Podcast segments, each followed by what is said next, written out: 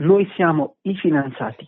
Qui Federico, lì, lì Ludovico, ogni mattina ci sentiamo, argomentiamo, spieghiamo al meglio delle nostre possibilità argomenti di economia e di finanza. Possibilità che sono infinite, infinite. esatto. non abbiamo limiti, budget infiniti come la Modern Monetary Theory ci insegna. Pe, pe, pe, pe, pe. eh lo so, è difficile da dire, figurati da spiegare. pe, pe, pe, pe. Budget, budget, Modern Monetary Theory. Yes. MMT. Yes. Diciamo MMT, va. MMT. Questi sono... Fede, io cioè sto, sto finendo di leggere adesso questi articoli. A me vengono i brividi. Mi vengono i brividi, ma te ne parlo alla fine. Andiamo dall'inizio. Va bene? Sì, chiudi la finestra. esatto, se ci sentono, se ci sentono. No, voglio, oggi voglio ripartire rispetto a quello che dicevi tu. Ti ricordi, abbiamo parlato degli indici, abbiamo parlato delle società tecnologiche. E allora io ho approfondito questo aspetto perché io ti ascolto, no? Almeno tu. Almeno tu. Allora, nel 2015, nel 2015 eh, i titoli tecnologici, e stiamo parlando dei soliti Facebook, Google, Netflix, eh, eh, Microsoft e Apple, valevano l'8% dello Standard Poor. Ok. 500. 8% dello Standard Poor 500. Oggi valgono il 23,8% dello Standard Poor 500. Quindi quasi un quarto dello Standard Poor 500 è fatto dalle big tech. Se tu Ah, prendi invece, eh? Ah, mamma mia. Ah, mamma mia, è importante questo, eh? È importante, sì. Perché se tu invece prendi il Nasdaq 100 come eh, paniere, qui i numeri salgono ancora e si arriva al 55%. Eh, Cioè, Poi ci si chiede perché questi indici vadano su. esattamente, come mai questi indici vanno su? Perché soltanto le tech company in questa situazione particolare stanno crescendo come delle bestie. Eh, certo. Poi, nota bene, cosa importante, questi sono indici pesati, cioè non è Mm. che ognuno vale uno, come da noi, diciamo così, no? Frase celebre, ma il tuo peso conta per esprimere il- la variazione percentuale del- dell'indice. E infatti il Nasdaq, Mm, sì. questo spiega perché il Nasdaq sia l'unico indice in rialzo. Ma il Cioè, questo 65 vuol dire che all'interno dell'indice pesano, cioè più sei capitalizzato più pesi? Esattamente, Certo. esattamente. Importante questo. E infatti, il le più sessa- capitalizzate saranno loro. eh, certo. eh, certo, il 65% delle aziende all'interno dell'indice registra una performance negativa, ma nonostante ciò l'indice è in positivo. Quindi occhio quando mi guardi quell'indice, eh? guardamelo Eh, bene, va bene? Lo guardo bene. mhm. E allora ecco, partendo da, questa, eh, da questo collegamento, eh, cerchiamo di capire quali sono le conseguenze di questo quadro sul mercato. È un mercato che sta polarizzando le risorse in poche mani. Questo perché? Perché nel momento in cui i rendimenti delle aziende, della maggior parte delle aziende, sono inferiori, ci sono meno dividendi, è chiaro che la massa di denaro a disposizione degli investitori si sposta verso eh, quelle società che sono in grado di distribuire dividendi. E quindi il trend è, è vizioso, diciamo così, cioè alimenta soltanto alcuni eh, attori del, del mercato a sua volta, e quindi porta una concentrazione, diciamo così, a sua volta ciò eh, porta meno liquidità in tutto il mercato, perché questa liquidità va soltanto in pancia di, queste- di alcune società, e meno liquidità porta a meno buyback. nelle altre società. Mm. Meno buyback vuol dire che cala ulteriormente il rendimento delle azioni e quindi porta ulteriore concentramento in mano a soltanto poche società, le big tech. Bene? Ci siamo? Questo negli Stati Uniti. In Europa, per dire, si registrano, si registrano dividendi soltanto in tre settori. Vuoi provare a indovinare? Uh, allora, uh, non credo il turismo. No, correct. In Italia ci decide, allora... Uh... In Europa, in Europa, i settori che distribuiscono dividendi quali sono? Non so, potrei, potremmo dire, potrei dire il settore tecnologico altrettanto? No. Sì, direi tecnologico-finanziario, anche se noi non eh. abbiamo le, le società, le big corporation, big tech. Le, l'energia? Perfetto, bravo, ne manca solo uno. Energetico uh, distribuisce.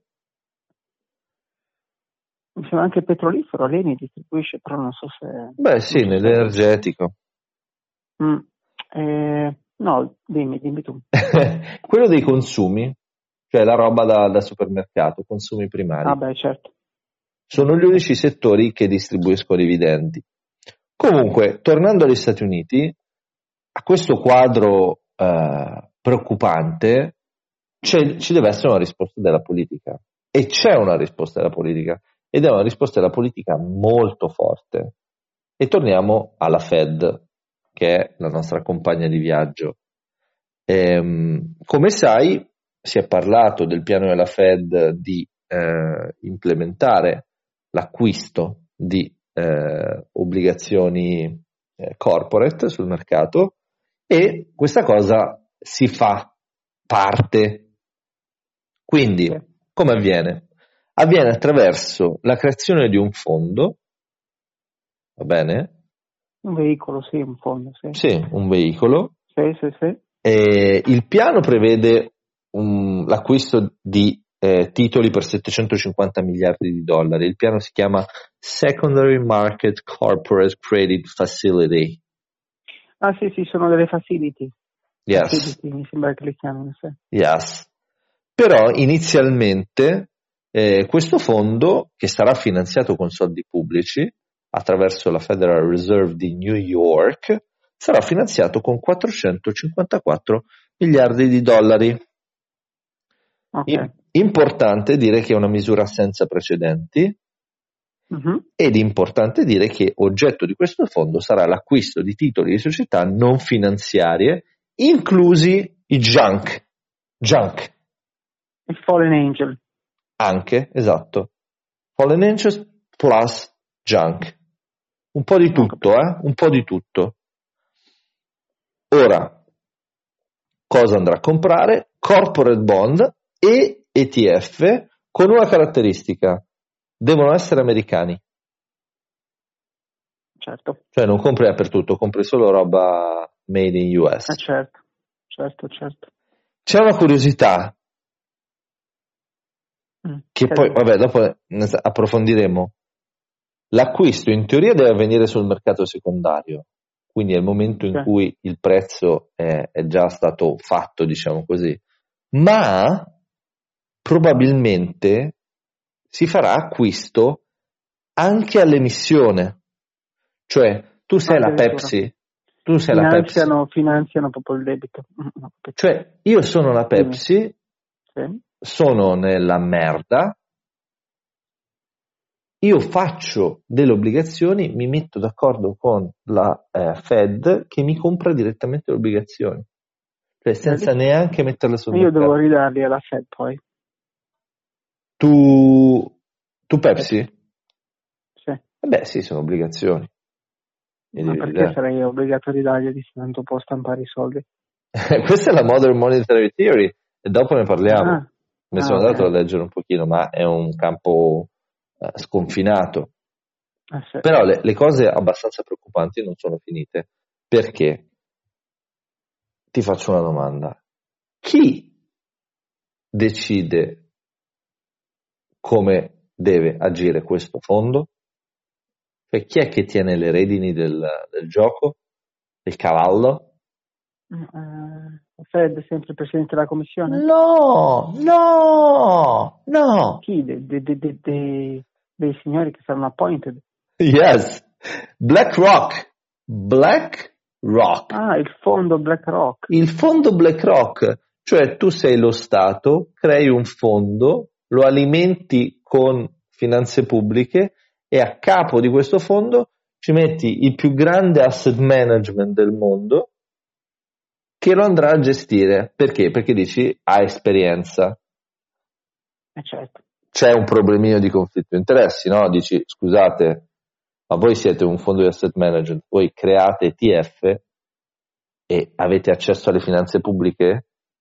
Allora dicono, compriamo, no, tutti, compriamo tutti i fondi BlackRock. Esattamente. Probabilmente compreranno i loro stessi fondi. Ma loro dicono no, abbiamo risolto il problema. Come? Che loro non prendono commissioni. Vabbè. Loro niente commissioni, cioè sono liberi di comprare qualsiasi cosa, ma no commissioni. Così hanno... Bisogna lanciarsi sui fondi BlackRock. Esattamente, esattamente. E infatti, vabbè, anticipo eh. questo punto, se tu ah, guardi... i fondi sta migliorando di brutto. no, in realtà c'è stato un abbassamento del rendimento dei corporate bond perché nel momento in cui eh, erano lasciati a loro stessi il rischio aumentava e quindi aumentava il rendimento e a marzo era il 4,18 quando è uscita la notizia di questa iniziativa statale, diciamo così, ah, si è scesi al 3,21. Sì. Quindi compra BlackRock, molto semplicemente. Compra Perché? BlackRock, quindi tranquillo che compra BlackRock. Esatto, i soldi ce li hanno, la roba sta su, non so per quanto, questo è l'unico problema. E, ehm, quindi andiamo a, a, a vedere i perché fanno questo. Oltre a ciò che abbiamo detto, oltre al problema della concentrazione, cosa è successo negli anni? È successo che il sistema monetario ha dato grande accesso alla liquidità, giusto? Me lo confermi?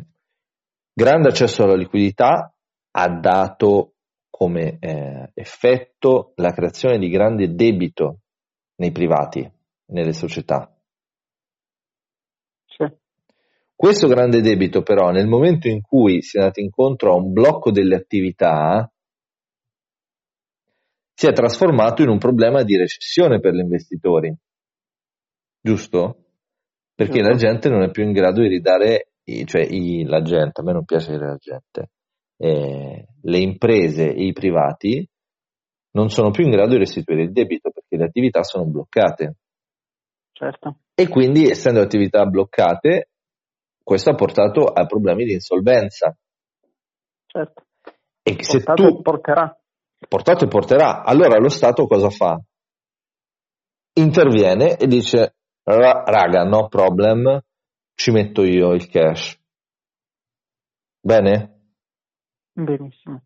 A questo punto possiamo parlare della Modern Monetary Theory.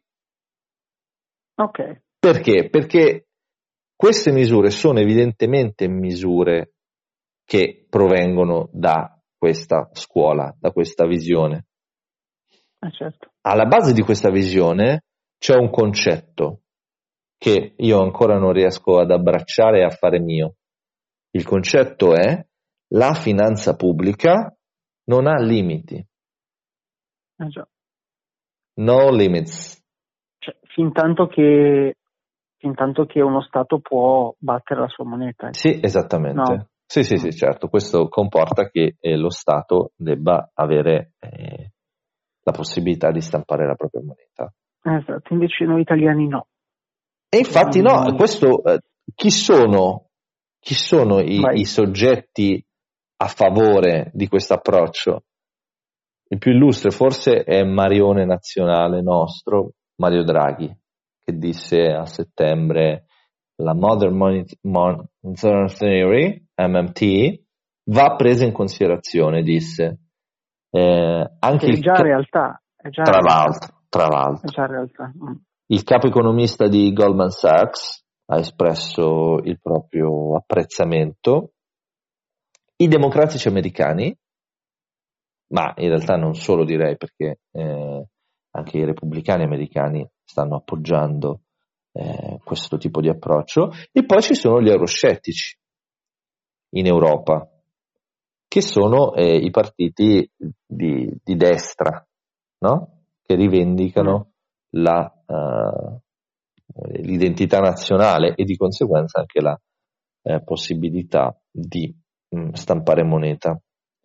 Ma torniamo sul concetto dei limiti, cioè si tratta veramente di una eh, politica monetaria senza limiti? Non proprio perché, e qui mi sto addentrando, proprio ci vorrà un po' di tempo per capire effettivamente questa teoria. Eh, il punto di vista che ha espresso il fondatore, uno dei fondatori della Modern Monetary Theory, che è tale Larry Randall Ray, un economista statunitense, è che la moneta è una creatura del governo. In quanto tale, non sono le tasse e i debiti a finanziare l'economia.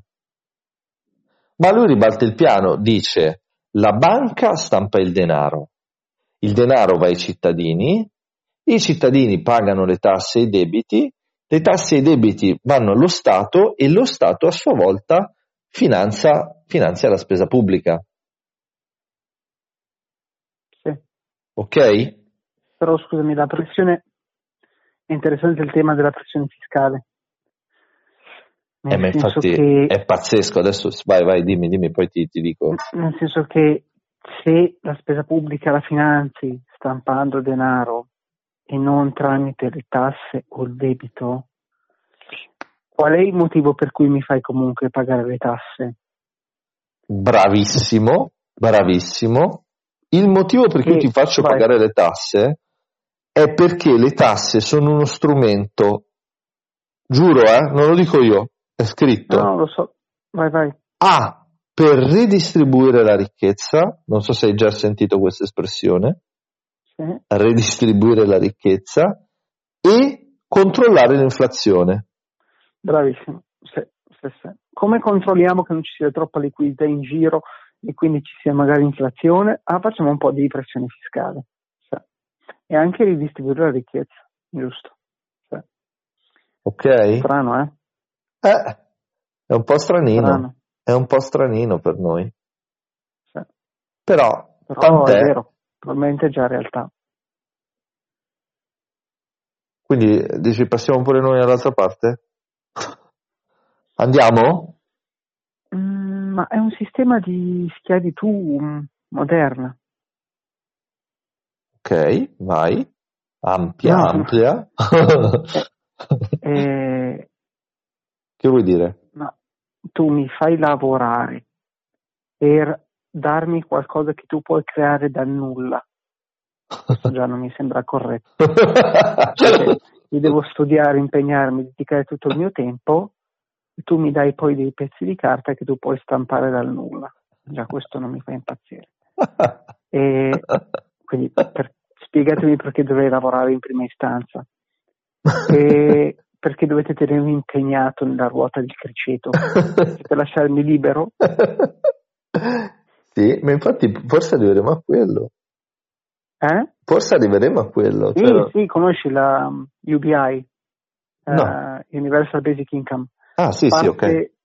Sì, una branca del, dell'MMT, una, una, come si dice, uh, una rappresentazione dell'MMT e anche questo UBI, per cui far sì che tutti, considerato che il governo può effettivamente stampare il denaro per finanziare tutto, tutti hanno diritto a un income basico, Mm-mm-mm. tutti, Mm-mm-mm. non sulla base della cittadinanza, non sulla base del fatto che io non sia ambiente, che io non abbia gli strumenti per sostenermi, ma tutti in quanto cittadini hanno diritto a un income di base. Okay? Mm-hmm e poi, vabbè, se io sono in grado di creare ulteriore ricchezza, bene, se no io autonomamente con il mio UBI posso già campare. Mm-mm.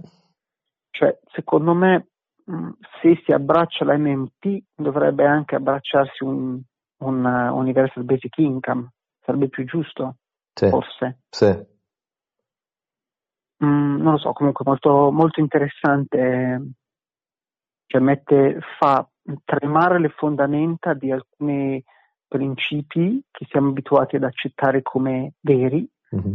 Eh, no, non credi? Eh, penso proprio di sì, penso proprio di sì, okay. però c'è un tema che, che un pochino di, di, fastidio a me me lo dà ed è, ma ehm, cioè questo stato, no? Perché poi beh, è la mia eh, chiusura. Rispetto al lavoro, ok, si pone, e non lo dico io, lo dice la Modern Monetary Theory, lo Stato si pone come datore di lavoro. Sì, sì. Perché lo cioè, scopo sì, della, parte... eh, della modern, monetary, modern Monetary Theory è l'annullamento della disoccupazione, come lo ottieni attraverso il finanziamento pubblico. Quindi tu eh, sei datore di lavoro, ma la, la, base, la, base, che noi abbiamo visto, almeno io, io, credo sia abbastanza oggettivo, è che lo Stato non è un investitore eh, efficiente. Cioè tu puoi pure costruire ponti all'infinito, eh, ma cioè, dove andiamo? Non lo so. Boh.